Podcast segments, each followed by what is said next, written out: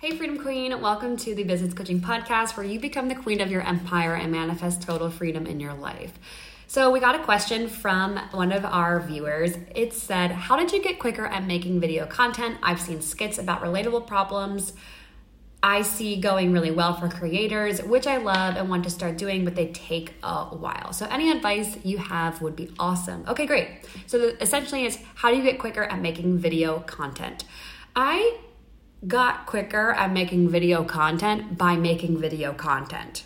And honestly, I could just end this podcast episode right here, but I'm gonna give you some insight on what this looks like.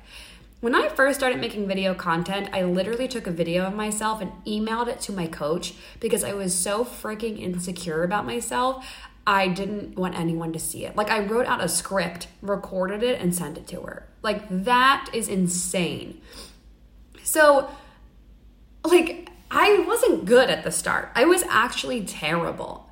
Even if you look at, you know, when I first started like early 2021, I wasn't good, but I still kept showing up. And most importantly, I embody who I am. And I encourage you to embody who you are. Don't try and copy other people's type of reel or video content ideas. Like, do you. I don't try and do trends because I don't like doing them. Like, I feel like it's forced, it's fake, I don't like it so I don't do it. It's like becoming the queen of your empire, deciding what it is that you want and then going for it. Like there's no rules here.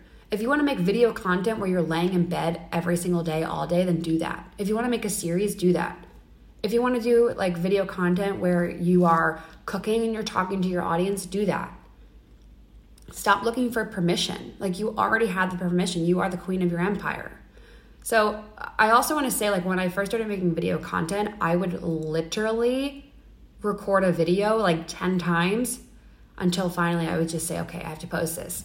And then as I started growing my business that I had before my coaching business, I gave myself a rule. I said, okay, I get three times. I get three chances to record this video, and then after that, it has to go up. The third one, done. and so that might be a good option for you. Okay, you get three chances or two chances, second one, it's done. So, how do I get quicker at making video content? I just started doing it. I just started showing up. So, here's what I want you to do. Here's a little challenge for you. I want you to go on your Instagram story right now and I want you to talk about your story of how you went from X to Z and how you did that. And then I want you to tag me in your story so I can reshare it to my audience, get it out in front of my audience as well, and share you on and get some view- more viewers on your page. You want to get quicker at making video content? You got to make more video content. Freedom Queen, if you have any more questions, please feel free to send me a DM on Instagram or reply to our emails. We keep track of all these questions coming in, and I make podcasts just for you. I will see you in the next one, Freedom Queen.